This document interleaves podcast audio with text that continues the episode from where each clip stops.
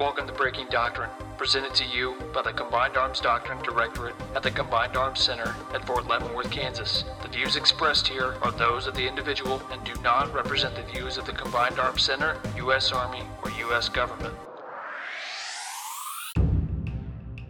Welcome to Breaking Doctrine, a U.S. Army Combined Arms Center podcast on emerging doctrine and the Army's vision of warfare.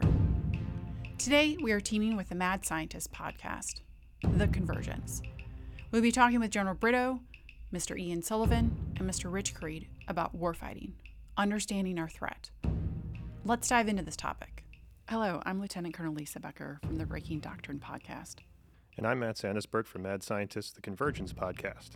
Today we'll be talking about understanding the threat our adversaries present and how important that is to military professionals. When Matt and I first talked about developing a podcast episode together, I wanted to lead off with doctrine, and especially highlight threat doctrine produced by the TRADOC G2 that focuses on how our potential adversaries are likely to fight. And here at the Convergence podcast, we talk a lot about technology and innovation, but we wanted to take a step back and show how doctrine is so fundamental to any change, technology, and implementation of that technology within the U.S. Army. Today, we welcome to our episode General Gary Brito, Commanding General of the Training and Doctrine Command, or TRADOC. Lisa, good morning. And thank you so much, Matt, as well. Thanks for the opportunity to be here today. I enjoy anything, any opportunity I have. One, talk to soldiers, uh, whether virtually or in person. And uh, all about this is a great topic to talk about today, Army profession. We also welcome Mr. Ian Sullivan, Deputy Chief of Staff Intelligence, the TRADOC G2. Thanks, Lisa and Matt. Always appreciate doing these podcasts, especially when I get to talk about the threat. And finally, we welcome Colonel Retired Rich Creed, Director of the Combined Arms Doctrine Directorate, or CAD. Yeah, Lisa, Matt, thanks for having us. It's great to be doing a podcast again after a little bit of a hiatus. Absolutely. It's great to have you all here. So let's go straight into today's big idea, which is competence inside the Army profession includes understanding the threat you face. So, gentlemen, why is this big idea important for our Army today? And General Brito, let's start with you. You know, Matt, our doctrine works. And I'll go back to something I learned as a cadet, obviously, and then OBC and on. It starts with the enemy. Well, paragraph one is paragraph one for a reason, and it drives a lot of our thought processes and how we execute things. So, tied to the aspect of competence, and you can clearly link that into the Army profession, and I would say even bigger. Uh, understanding the threat enables a lot of things how we operate, uh, everywhere from the individual level up to the collective level, how our Army as a, as a big enterprise may modernize, how we see the threat both in a near term and a far term, which is very important as well, especially with the speed of uh, technology today. And then closer to the fence, or I'd say down in the dirty boots level, and the centers of excellence here within TRADOC, and of course even AIT and boldly for our lieutenants, is educating them at every level, every echelon on the threat. And you can weave that back to paragraph one and understanding understanding our enemy capabilities, and that does require a level of competence. And I, it, I won't get geeky on you, but that can be at any echelon. You know, lieutenant learning this, or private learning this, and a captain or sergeant major learning something else. But that can be applied to how we fight as an army and it should be. So the competence through our professional education, um, opportunity training at the Bradley Table 8 range, or anything, you can focus on building a level of competence at every level, all three components, all ranks, on the enemy threat and what it can do so that we maintain overmatch with it. And that's critical. And I think it's getting even more tough with the speed of technology, with our adversaries working to have uh, overmatch over us. I don't want to steal all the all the mic time, but bottom line, building that grit and muscle and, and the competence of understanding enemy threat is a key is, is a key thing for our United States Army to maintain its overmatch. Again, I'll share some time with my peers. Just some other thoughts I have on it as well. Mr. Creed. Yeah, um, sort of build on General Brito's point, right? I think we're all, to some extent, prisoners of our experience in our early formation. So General Brito talked about being a cadet and learning, uh, in our case, the Soviet uh, threat. And then that continued in uh, what we'd call the basic officer leaders course now, the captain's career course. I mean, you had to memorize uh, enemy weapon systems, the rate of movement, how the units were organized, and so forth. And uh, it, it, just was part of the cultural norm. Well, there was a reason for that, right? It was a baselining so that everyone had some level of familiarity Um, and I think there were branch peculiar ways uh, of doing that in the old days. When we prepare to do operations, when we conduct the operations process, when we're doing the military decision making process, uh, we talk about gathering the tools. Um, and people, when you're a lieutenant or, or a sergeant, you're saying, well, I got to bring my overlays and I've got to get my, my pens and my references, my running staff estimates, and all those things. But the people are, are tools too, and what the people bring to the table, particularly when you're in, under conditions of discomfort and you don't have the luxury of sitting in an air conditioned, well lit room and, and, you're trying to solve a problem, maybe under great stress, uh, and you're tired. Um, if you don't have a certain common baseline there, I think you're at a disadvantage. And you put a burden on other people in that group of people trying to solve the problem. And typically, we put the burden on the on the intelligence officers, and we say, "Well, S2, tell me this, that, and the other thing." Well, if the S2 has to explain every little thing to everybody on the staff, uh, as opposed to everyone coming in at, at, at, some level. You know, the armor officers being expert in enemy maneuver formation. Same thing with the infantry officer or the artillery officer and enemy fires, air defense.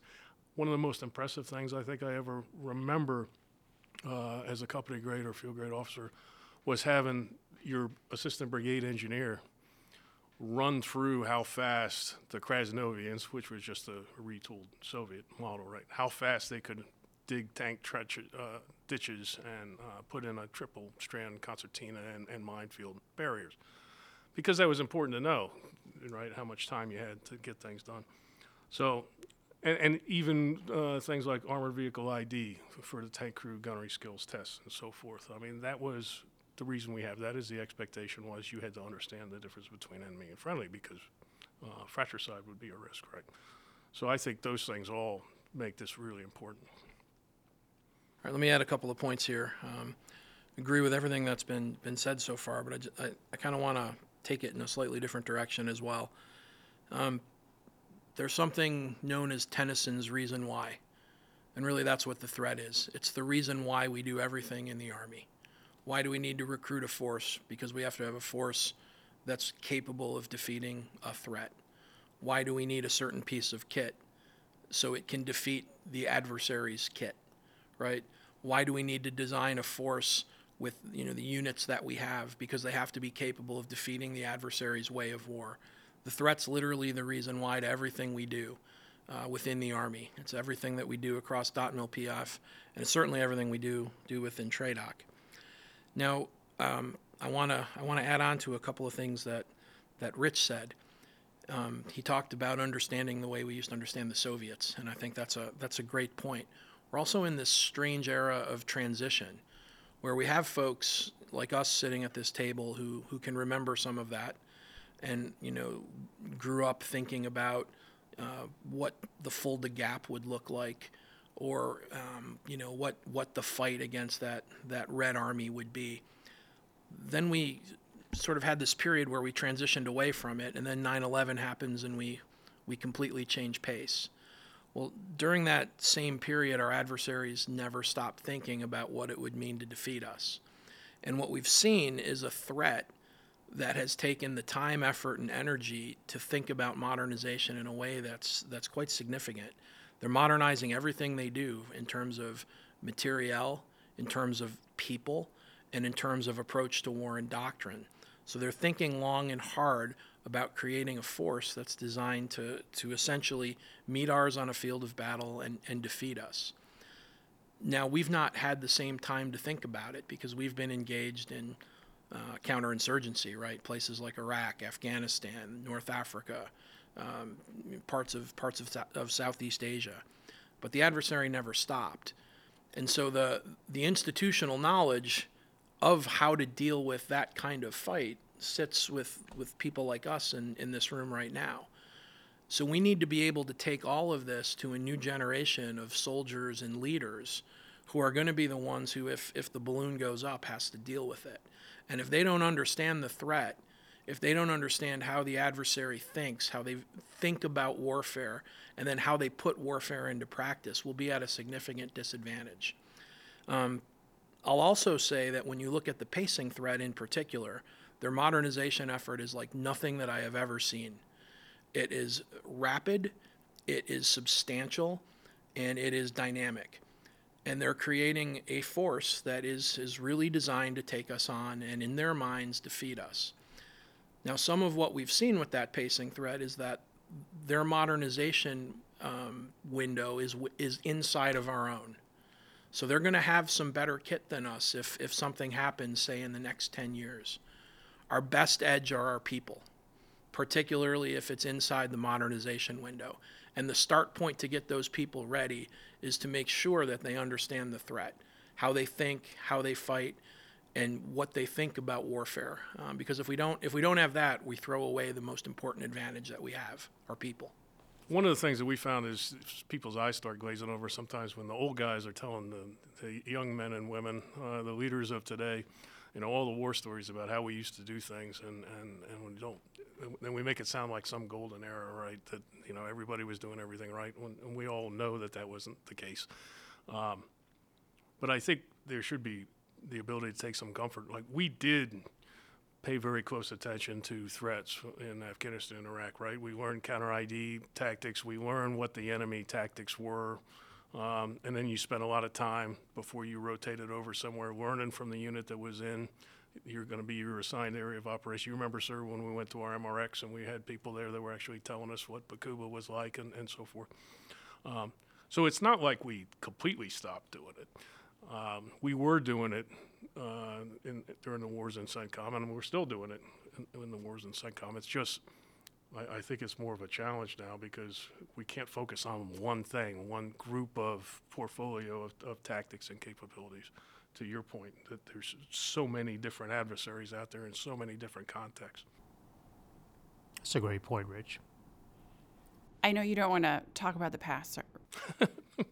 but I do want to get your experiences you know, kind of what the culture was when you guys were growing up in the army or what your um, experiences were, Mr. Sullivan, you know, pre 9 11. Could you give some specific examples of when you were a lieutenant or a captain of what understanding the threat meant? So maybe we can uh, yeah. talk about, you know, what that looks like today. If my peers won't mind, I'll, I'll go ahead and start and uh, I don't know if you're inferring I'm old. I like to say seasoned. Wise. Uh, like you're wiser. Seasoned, a little bit wiser, should I say. Uh, first assignment was in Germany, as it was for many, because we had a lot more of American presence, a U.S. soldier presence at that time. And understanding the threat to, you, to your question, it was very real, because even as a platoon leader, went down to the exact intersection, which was outside a hardware store, said, "This is where your platoon defense will be." Literally, this is where you will set up a defense or go on an offensive necessary should the Soviets cross into this era. And where I will date myself a little bit old, I was in the Berlin Brigade, which is gone at this time. So the threat was really close, like over that wall potentially. So it was real then. And to some of the points made by my peers earlier, Rich and Mr. Sullivan, uh, the level of competence you had to have to understand at that, that, that time, you know, the Soviet attack was real there. So you did a recon. You understood it as best you could, and the capabilities of what you were going to face in the bigger, in the broader text as well. And to fast forward a few assignments later, was stationed at the National Training Center, well, well before GWOT. This was as a captain the first time. Did a second tour as well, and the the scenarios were threat based. Here's what the Krasnova is going to look like, kind of kind of rolled uh, to show what the Soviet attack could be. So our army was training for that as well again, building that grit, understanding, and competence. Uh, to fast forward, which well over 20 years now, um, what I think has changed with the GWOT transition into COIN, out of COIN, to large scale operation where we're at now, uh, multi domain threats. And I'm not putting a doc- doctrinal bumper sticker on it, it it's a multi domain threat. So to take that Lieutenant Brito from 1980 ish, I'll say, who had to understand what takes place on the ground at that place where you're going to defend if necessary. Now the threats are cyber, EW, you name it. So it, it's more com- com- much more complex, and we need to meet that complexity in building the competence in our in our troops. So I, I gave you a lot, but I, I do feel comfortable that our Army looked at it as seriously then as it does now. It's broader now, and there's more than one threat. We have a pacing threat, of course, but a multi-domain threat, which we have to continue to train for.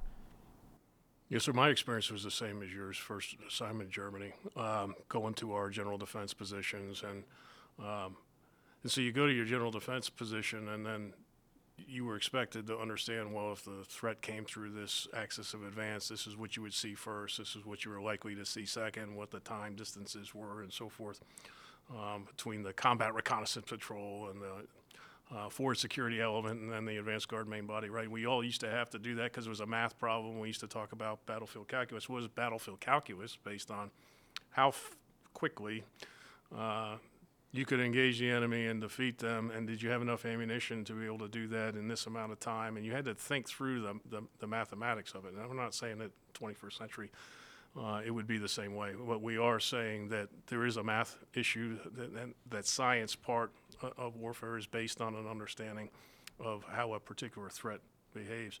We used to call tank table 12 PKO or platoon kills, or PKB rather, platoon kills battalion.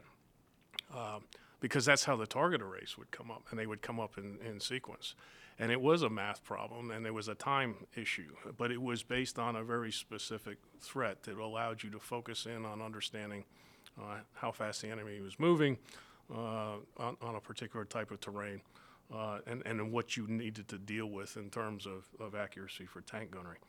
Um, I think there was an institutional side of it and a self development side of it. So the institutional side was, I think, echelon appropriate as a cadet, you learn almost pretty much everybody learned infantry tactics, right? So what a, a Soviet rifle company uh, could do, and you would probably learn up to battalion level, and then as a lieutenant, you would do that and have some understanding of brigade. At company level, you understood up to division, and then the captain's career course. I mean, you you spent a lot of time again getting drilled and quizzed on, on ranges and what a, a regimental artillery group or a division artillery group would look like and what they could bring to bear against you.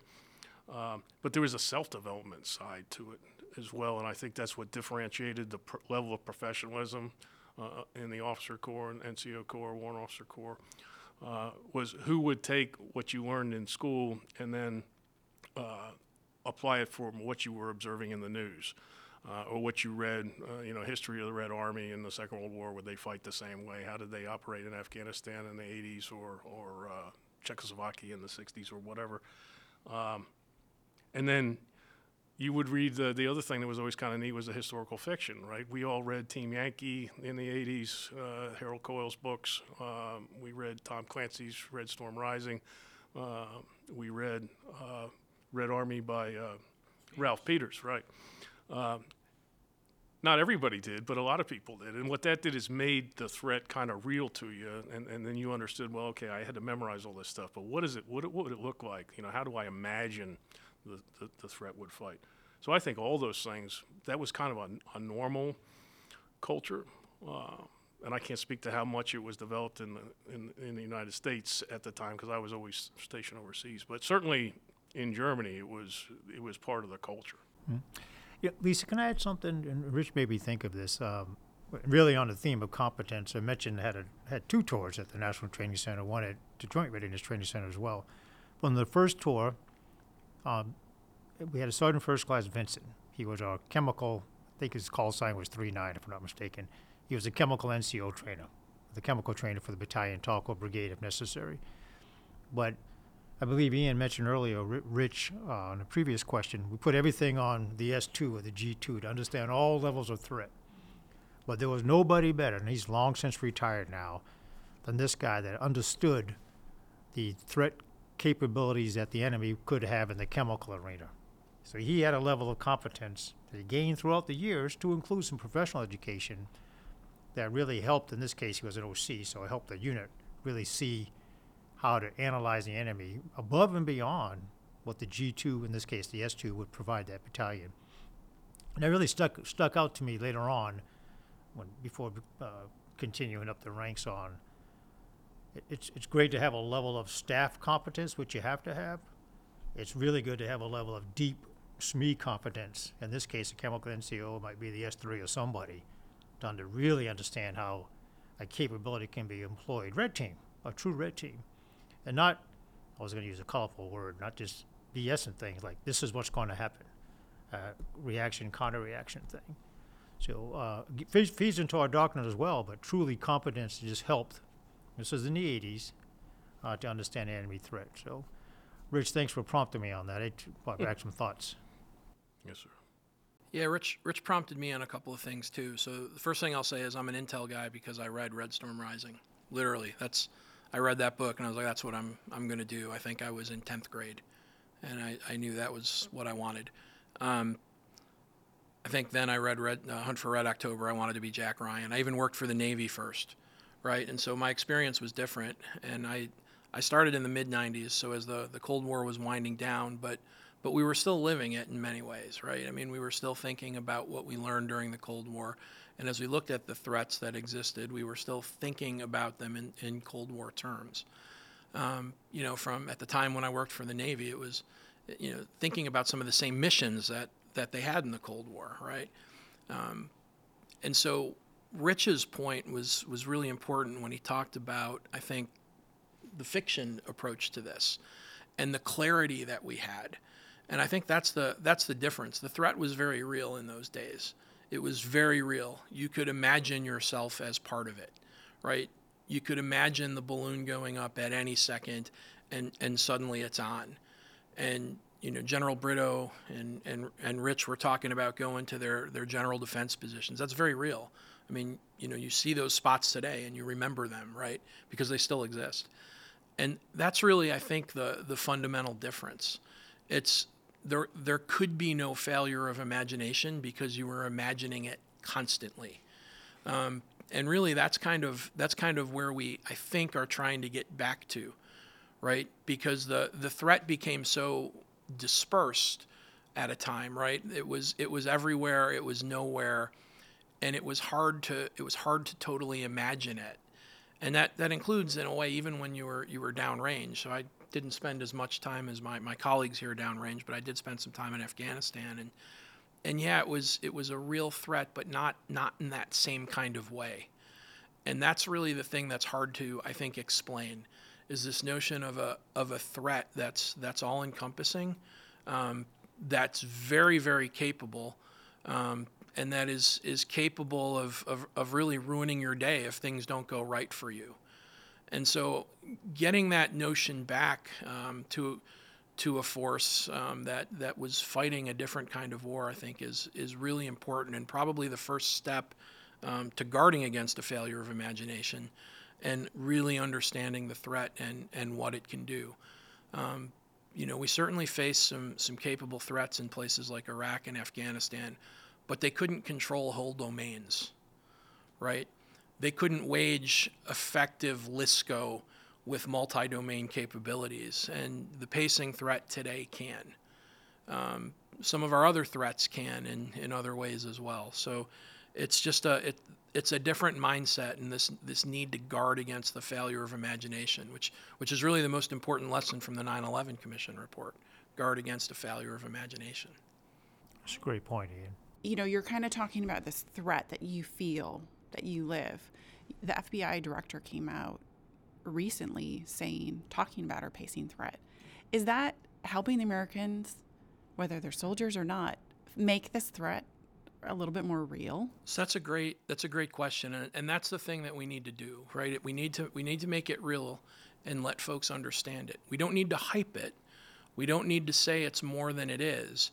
Um, but what it is is concerning, and I think um, Director Wray's comments were spot on, right? He talked exactly about what our pacing threat is up to. And again, it's it's this guarding against the failure of imagination. It's it's hard to imagine that there could be a force out there that can match us, right? I mean, you have U.S. Army written on the front of your of your your uniform there. By definition, right? You you have a belief that you're going to go on any any battlefield on the planet and you're going to be the best there is, and you you need that, right? Um, but the adversary believes the same thing and is working toward it. So so I think education is part of it this this notion of explaining what the threat is, what it can do, and sometimes you need to have to see it to believe it. Um, I think that's what I learned most. I play war games a lot. I'll be out at Unified Pacific in a couple of weeks. I'm I play red all the time, and I can make red very real for blue. And until you see it and experience it, it's not real. And I think if we do this right, if we get threat out there to the force, we make it more real so that when you go out on that field, you know damn sure that because your uniform says U.S. Army, you have that, that belief and, and, and you are indeed what you believe you are. And it's got to start with understanding that threat. I think you said something that was really important, Mr. Sullivan, and that's um, sometimes as Americans we tend to go all one way or all another way, right? So we we hype the threat. You said hype the threat, and I think that's that's a, a brilliant way of, of characterizing it. We can either make somebody ten feet tall, or we ignore it and say we're not worried about it because we're the U.S. Army, so we can we can beat anybody any anytime, any place in actuality, I think our attitude when, when we first came in the Army, sir, was um, kind of like a workman-like professionalism, like you said. Okay, that's the problem.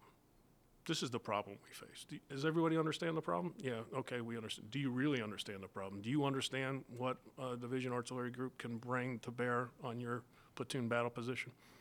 Oh, I didn't understand that. Well, I, yeah, I understand it now, right? I, you, you've made that real for me, right? And I take a historical vignette from Operation Bagration, right, or, or something, and I show somebody an example of this is how they would do it. But you didn't, it wasn't hyped, it was a recognition that this was serious business, and part of being a profession is be able to deal with this very serious problem in a variety of contexts. Uh, and a fundamental understanding of that problem was the baseline off which you operated. So you took it very seriously. It didn't necessarily keep you up at night, although it could every once in a while. But uh, it was more recognition is this is our business. This is the problem we're here to solve, and uh, we all need to be on the same sheet of music. Rich again spawned a thought, and it's more than brick and mortar training and education. Uh, and I'm overly passionate on training, training, more sets of training, more sets of training. But kind of to the point you brought up, Rich, and in replicating what the enemy can do. And our CTCs do a really, really good job of it. And you have that, whether a platoon leader, a platoon, or a battalion commander, that moment of self discovery, like this is really real. You know, granted, it's smoke and fake rounds and stuff or MILES kills, but this could really happen because I, if I face this threat, it's really real. Uh, you you learn something. Uh, but like many, we had our mission rehearsal exercise at uh, the Joint Readiness Training Center for, for Iraq and hit a simulated IED.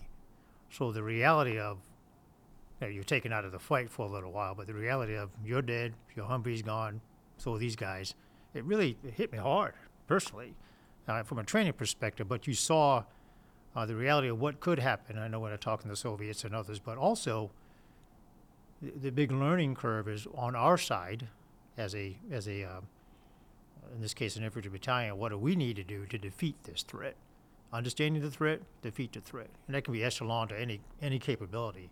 But that learning moment really came from hard training which our army does well and needs to keep on doing. Yeah lisa that was a great question and i think great responses from our guests. Um, and some great points made in the previous question as well, kind of laying down your experiences and your motivations for where you are today. Um, and you've gone over in, in great detail here why it's so important um, that we learn about building competence in understanding the threat. But the OE has changed in many ways from the 1980s and the 1990s. So, how do we actually build that competence in understanding our threats in today's environment now? So you want me to start? I'll, I talk a little bit about the OE and maybe that, that lays it out. Um, things are more complex for lots of different reasons. General Brito always talked or already talked about technology and what it what it means and how fast it's coming. Um, we see a we see an OE writ large um, that is more dynamic and more complex because it has more actors and it has more actors that can impact it from nation states to groups of nation states, transnational alliances, um, large non-governmental organizations, individuals, right, who can can shape an OE. Um, what what the OE and what all of this together means is that everything that we see, all of the factors that that we look at across whether we want to talk about the DIME right? Diplomat, the diplomatic, the information, the military, the economic. If, if we want to go deeper and talk about PMESII, what it means is all of that comes faster and more furious than it has in the past. And it means that actors have a they have a, a more rapid cycle in which they can they can do things. And so what it means for us is we need leaders who can adapt to it in a in a quick way, in a dynamic way, and really in a way that that can accept that sort of confusion, accept the state of discomfort that it creates and make the right decisions. So so really the the premium on on what it means I think to train the OE, to train the threat who operate within the OE is to get those leaders who are are comfortable with the uncomfortable, can make rapid decisions, can fail quickly and still recover, and you know at the end of the day, truly truly understand what mission command means for the Army and the Joint Force, um, and that's that sort of would be the start point, I think. No, I'll leave it to my No, more no Ian learned brings up folk. some, some very good points and um, an observation since I've been in this command and, and thought about it before. Our mind naturally goes to when you look at the OE, what's the enemy look like? And we're building competence on the threat, of course, but we're part of that same operational environment. And, and Ian kind of touched on a couple things. So, understanding ourselves as a as a unit, individuals, capabilities, vulnerabilities, um, uh, limitations and strengths as well, all part of the operational environment. And you mentioned Matt in the early early part of the question, what what's a little different from maybe 1980s, 1990s to now? Also, it, make sure we understand some threats or capabilities that our adversaries might have in 2024 that they didn't 25 years ago. As a lieutenant or even a battalion commander would have never expected the impact of information operations. Not kinetic, but it can ruin your day. Uh, cyber capabilities that are out there, uh, UAS swarming technology that's out there. So that has changed. My point is staying educated, staying ahead of the threats. And then on our side of the fence, when I say our side, looking at the, the U.S. forces, understanding ourselves, uh, building the capability to maintain it overmatch. All that's part of understanding the the OE. It's not just the terrain analysis today. Thanks, though.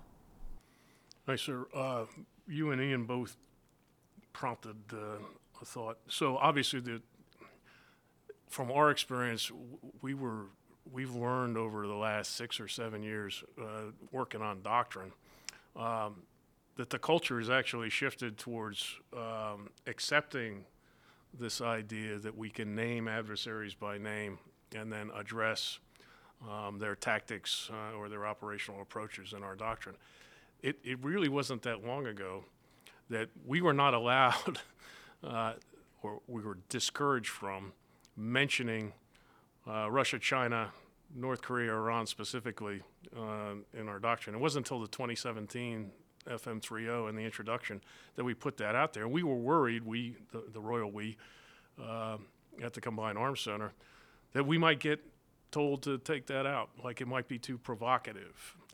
Um, and our our discussion at the time with, with General Lundy and General Perkins was that, uh, well, if the Army Chief of Staff is mentioning in testimony, and it's uh, going to be mentioned in the next def- National Defense Strategy that these people are being, the, these adversaries are being named by name, then why should we be afraid to do that? And that started us down the road of making our doctrine threat informed again.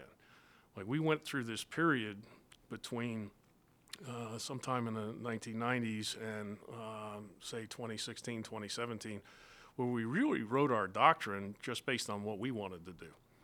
Like we just assumed that we could do whatever we wanted to do against whoever we were going to fight because the people we were fighting, as, as Mr. Sullivan said, were not capable of contesting us in the air or space.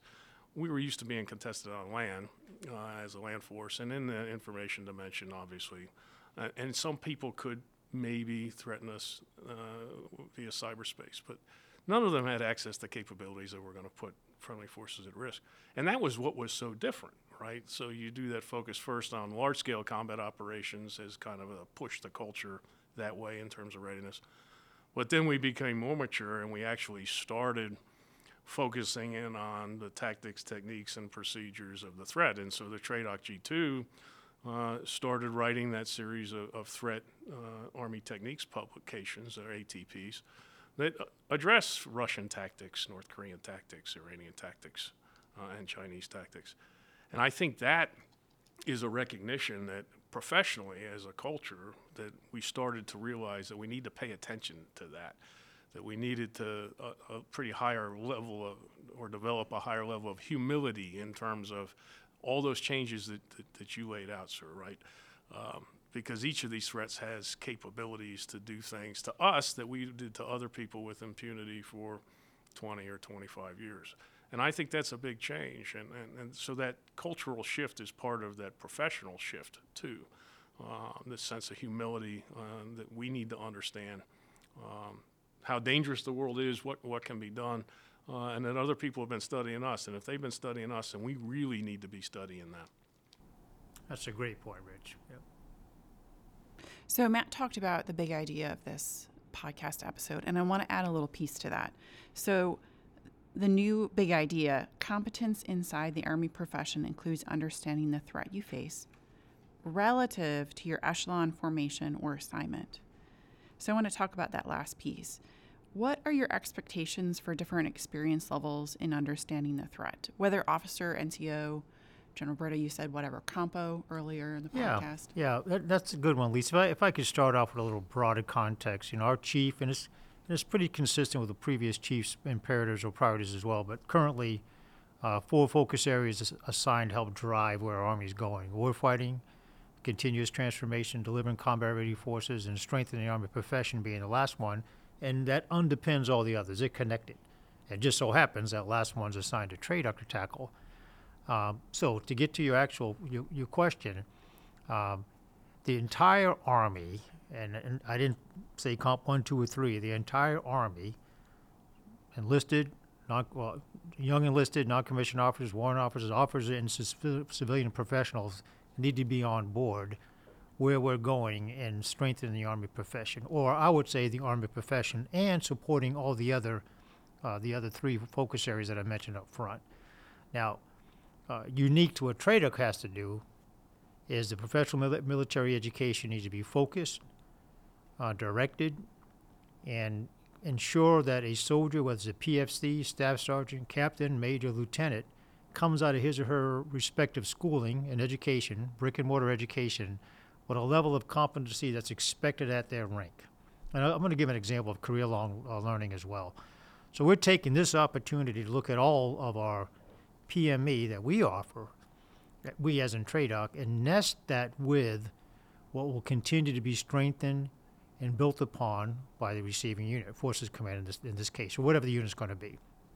So there's no gap in building that level of proficiency, understanding, and whatever your skill set is, or in this case, understanding the threat. So, as an example, and take this very seriously as a command, and expect our centers of excellence to do it, and reinforced by said battalion commander, whatever battalion someone may join. Uh, so, just as an example, second lieutenant going to infantry BOLC will learn a level of threat.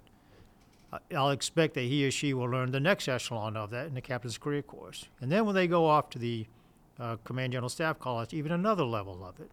So it's to continue along, continued in development. And I give that maybe as a poor example of how everybody needs to be on board to embrace this level of development, not only in their skill set, which is important, but in this case, you know, tied to the theme of the podcast, a true understanding of what the enemy capabilities and threat capability can be. And as an institution, brick and mortar institution, there's things we can do to help that. You know, whether it's playing cards, podcast, uh, a series of apps that we have to help educate, especially the young soldier that learns differently today. How can we stay ahead of that? And as an institution as well, largely through the work of the Combined Arms Center at Leavenworth, feed into the scenarios at our combat training centers, helps Forces Command, ensure that the threat is really replicated well in the warfighting exercises. So that's how we get at this. So the mindset that you might have had 25, 30 years ago needs to fast forward into 2024, and that's on me and beyond. And use PME to validate what's expected of a leader or soldier, and, off, and reinforced uh, through standards, discipline, and you name it, in their unit assignment. I'll stop there. Thank you. So when uh, when my team sat down and we were given the task uh, as the chief um, rolled out his focus areas, and one of them was what are we going to do to get threat information into PME, into training across the Army. And we kind of sat down and we thought about, all right, what is it you need to learn at, at all levels? And, you know, at, at the base level, I think we talked about identifying adversaries' key equipment, understanding that equipment's capabilities, understanding how it all came together into a, a, an approach to warfare, right, at the, at the tactical level, right, at the operational level and at, at the strategic level, depending depending where you are, right, understanding how it is they're going to fight at echelon. Um, so those those are the three things that we, we kind of we kind of focused on. Um, I was glad to hear uh, General Brito talk about things like the playing cards and our apps and our websites and videos, um, our threat minutes videos, for example. But but one of the things we're doing as we as we take the chief's guidance to heart, um, we thought about the way we're going to take some of our other systems, our landing zones, for example, which is where you can go get the best threat information at the unclassified level on the adversaries. Um, we have them for both Russia and for China, and sort of re- recast them a bit. And so what we're doing as a G2 team is we're actually laying out the question that you you you asked. What do you need to know if if you're uh, you know at the tactical level, if you're a lieutenant, if you're a, a sergeant, and, and, you know a, a soldier uh, who's part of a, a fire team, even right. Here's what we think you, you need to know. You jump up to the next level, you know, you're, you're at the battalion level. Here's what you need to know. And we, we actually have cool little icons that show you along the way, right? From wearing your, your battle dress up until you're a general, right? Wearing the dress uniform. And you click on it and it, it kind of has the information that you need. We even go further into training developers, right, who will need even more information as they try to figure out how to how to make this all real. So so I think it's a I think it's a big question. But, you know, at at its base, I think it's really about understanding the enemy and, and how they fight. And, you know, to to be simple, I'd say you probably need to understand your own level and at least one up, right? Maybe two, but at least one. Um, and we'll we'll help lay that out. Yeah, and that keeps us from having to try to eat the elephant all at one time because we've got four elephants out there. More actually. yeah, well, more than that, right? But at least four, but a herd of elephants that we need to, to consider. Um, I think getting in line with what you said, sir, the uh, we we expect people to read. Um, so we can create all the products in the world, but there's got to be forcing functions. So I think professional military education and then leader development programs can be the forcing functions. But you know, all leaders have to be involved in making this important. And we focus, I think, um, you know, if you know your brigade is going to be rotating to Eastern Europe or the Korean Peninsula or CENTCOM or something, I mean that should tell you what maybe what you should be focusing on for this next period of time in terms of uh, becoming competent uh, about the threats that you're likely to face. And it shouldn't be viewed at, um, hey, this is the area we're going to be in. It should be, hey, what's worst case? If I'm over there on the rotation and the balloon goes up uh, and uh, deterrence fails, then we're going to be fighting. So this is who we're going to be fighting, and this is what we need to be able to expect. And that's where the visualization uh, that we discussed earlier, I think, comes into play. Um, the threat doctrine is, is, is very useful in that regard. You know, we have the decisive action training environment, but it's this massive menu of things. How do you focus it down into the specific adversary in a specific context? I think the other piece is uh, the doctrine we write for ourselves, not about the threats, I think can be helpful too, right? There's some things that we've put in there uh, in terms of the multi-domain operations concept that we call the imperatives, things that we need to be able to do, and three of them are related to this topic, I think, specifically. The first is seeing yourself, seeing the enemy, and understanding the operational environment, right? And again, it's not understanding the history of the world, it's the operational environment that you're most likely uh, going to be conducting operations in. The other is accounting for being under continuous observation in all forms of enemy contact. If you don't understand what the threat can do to us, um, then you don't understand how those forms of contact uh, are, are, going to be manifesting themselves at your particular echelon. So I think that's important. Um, and the last is accounting for the effects of operations on units and leaders. Um, were we to be conducting operations against an adversary turned enemy, what can they do to us, and what is that going to look like over time? And have we thought that through before we get to that, that point? Um, because I think those things are all, that all prevents that, that psychological impact of being shocked and surprised. Oh, I didn't expect this to, to happen. You know, I don't want to be Task Force Smith. Uh, at, Suwon, you know, all of a sudden discovering that the North Korean army has tanks, right? And and so that that um, I think gives us you know some hints and some ways that leaders from you know the highest levels down to the lowest uh, helps us prepare. The other is um, you know the, the, chief expects us uh, to write. We've got the Harding program, right? I think that's what it's called, Harding. Um, one of the things that was the norm uh, was that when we wrote our professional articles, we generally would write them somehow informed by the enemy. This is what we want to do. This is what the enemy tactics would be. So this is my good idea that, that we want to discuss, or my big issue that I've been pondering in my spare time uh, that I want to share with the rest of the force. And I think that fits in with the chief's intent pretty well. You know, Rich, also, um, and, and, it's not just TRADOC, the Army, many, uh, and th- which support outside of the Army as well is really learning stuff from what's going on in Ukraine, uh, training in other parts of the world, and weaving that back into what helps us as an army. Not just the education, brick and mortar education at the uh, schools, and it takes a little time to weave that back into a program of instruction, but it doesn't take as long to weave it into a training scenario at the CTC if I know I'm going to deploy here. Or, uh, as a matter of fact, I talked to a friend of mine, I'll leave the name and unit uh, unnamed, knows he's going to Poland um, soon, just to support some training, and, and uh, of course is aware of the threats in that that part of the world.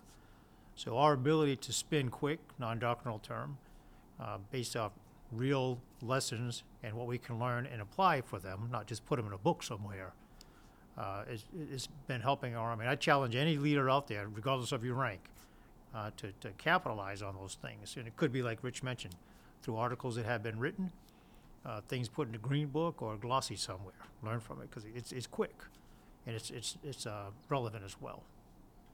Can I something else Rich said sort of intrigued me a little bit as well, where he talked about reading about both red and blue together. And I think that's an important point, and I think it gets at, at a couple of things. And I think the first is the notion that that understanding ourselves and understanding our adversaries really are, are a core task for, for all military professionals be they be they military or civilian. Um, a little while ago, I was playing in one of the war games that I play in, and I was interviewed by OSD, who interviewed the Red Commander. And they asked me a really important question. The first question they asked me was, How good is blue? And so that was a question I didn't want to answer, right? And so I tap danced a lot. Um, and then they said, Okay, I got it. How good was, was blue? And, and the answer is, Blue is still thinking through things right? Because they were so busy in in just the day to day, they haven't really had that much time to think about red. Um, at the end of the the questioning, and they talked to me for about an hour. The last question they asked me was the really the one that that sort of blew me away. It was, "How much better are you than red really is?" And Rich point is Rich's point is what I what I answered. I said, "I'm probably better than than red." because I, I understand blue as much as I understand red. You know, you could have made me blue commander and I could have fought the blue fight because I read doctrine. I understand it. I understand multi domain warfare, JADC2, how it works. But I also understand intelligentized warfare. I understand China's new doctrine and how they're developing it and where they want to go, that their multi domain warfare is slightly different than ours, things like that. And so putting the two together really shows you what I think a core professional truly should be. Gentlemen, this has been a, a great conversation talking doctrine, talking threat, talking training. Before we end, though, do you have any parting thoughts that you'd like to share with our listeners? Not knowing the entire audience demographics, assuming it's troops, or soldiers, or civilian professional as well, is uh, don't take shortcuts. You know, and and I, I, I really can't overstate this, quite frankly. You know, put the energy into it, put the passion into it, put the, the, the rigor and understanding, the threat, and just training.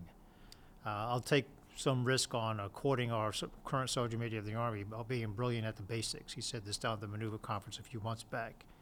And I think you can expand that basics to understand this enemy threat as well. Not only know how to shoot your weapon, put on a tourniquet, or do something, but under, understanding this enemy threat, which is part of why we, we train uh, to fight and win. So, uh, for those wearing the TRADOC patch, you know, we have to continually improve, enhance our PME, professional military education for our for our Army. Uh, and that's our job. And then working with operational force, forces command, and others as well to validate the threat that they're training on. That's our job as well. It- It's a total Army effort. And what I'm very proud that the team is doing collectively uh, through the G2 and others is uh, opportunities for folks to get smarter on their own, some self-study opportunities.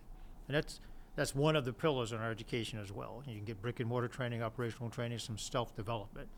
And that, that, that quite frankly, is going to help you get better at fulfilling that competency block. And I would offer that up to anybody out there. So for those listening, whether it's a private lieutenant or a first sergeant today, to build on those three things so that when called upon, and who knows when it's going to be, we're ready for it. And apply it as a leader, non-commissioned officer, officers as well. And I, I, I'm pretty confident, I'm, I'm an optimist to the end of the day. Thank you. I guess I'll leave with uh, with two things that I'd I'd say to the to the force out there, particularly the the young soldiers and the the young leaders.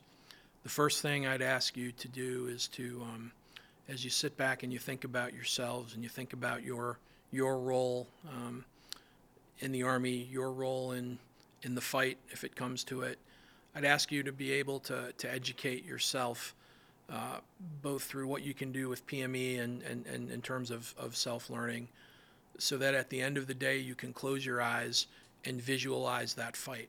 So you can see it unfurl in time and space. Understand where the key elements are, what you're going to need to do. You're never going to get it exactly right, but by taking the time to do that, you'll think about it. Um, and, you know, if and when the time comes, you won't be surprised because of the, the thought process that you went through. This is what I tell everybody who, who plays with war games with me.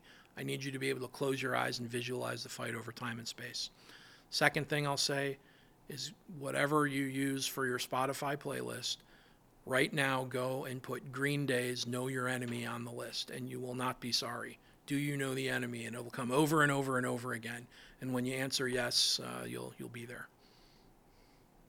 I didn't think I was going to get something added to my Spotify list on doing a Oh, it's a great song. I have the whole G2 hooked. I'm glad I don't have Spotify, but I'll get it today. The um, so one prefers to develop your knowledge in, in, in school and via training rather than the hard way during combat. And I think essentially that's what we're we're talking about here today. Um, so there's no substitute for having the drive to, to self-develop, to read what other people do, to pay attention to current events around the world when you're not in school. Um, and I think the the thing that we owe um, the force, all of us uh, in leadership positions, is to pay what we know forward. You know, right? I mean, culture is transmitted; it's not inherited.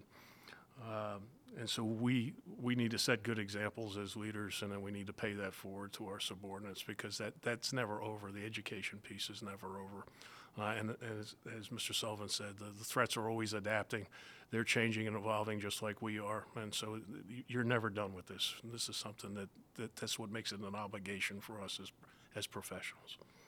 Good point, Rich. Hey, Lisa, Matt, I want to thank you too for this uh, opportunity today. And although I know we focus on understanding the threat, this is very much part of our Army profession.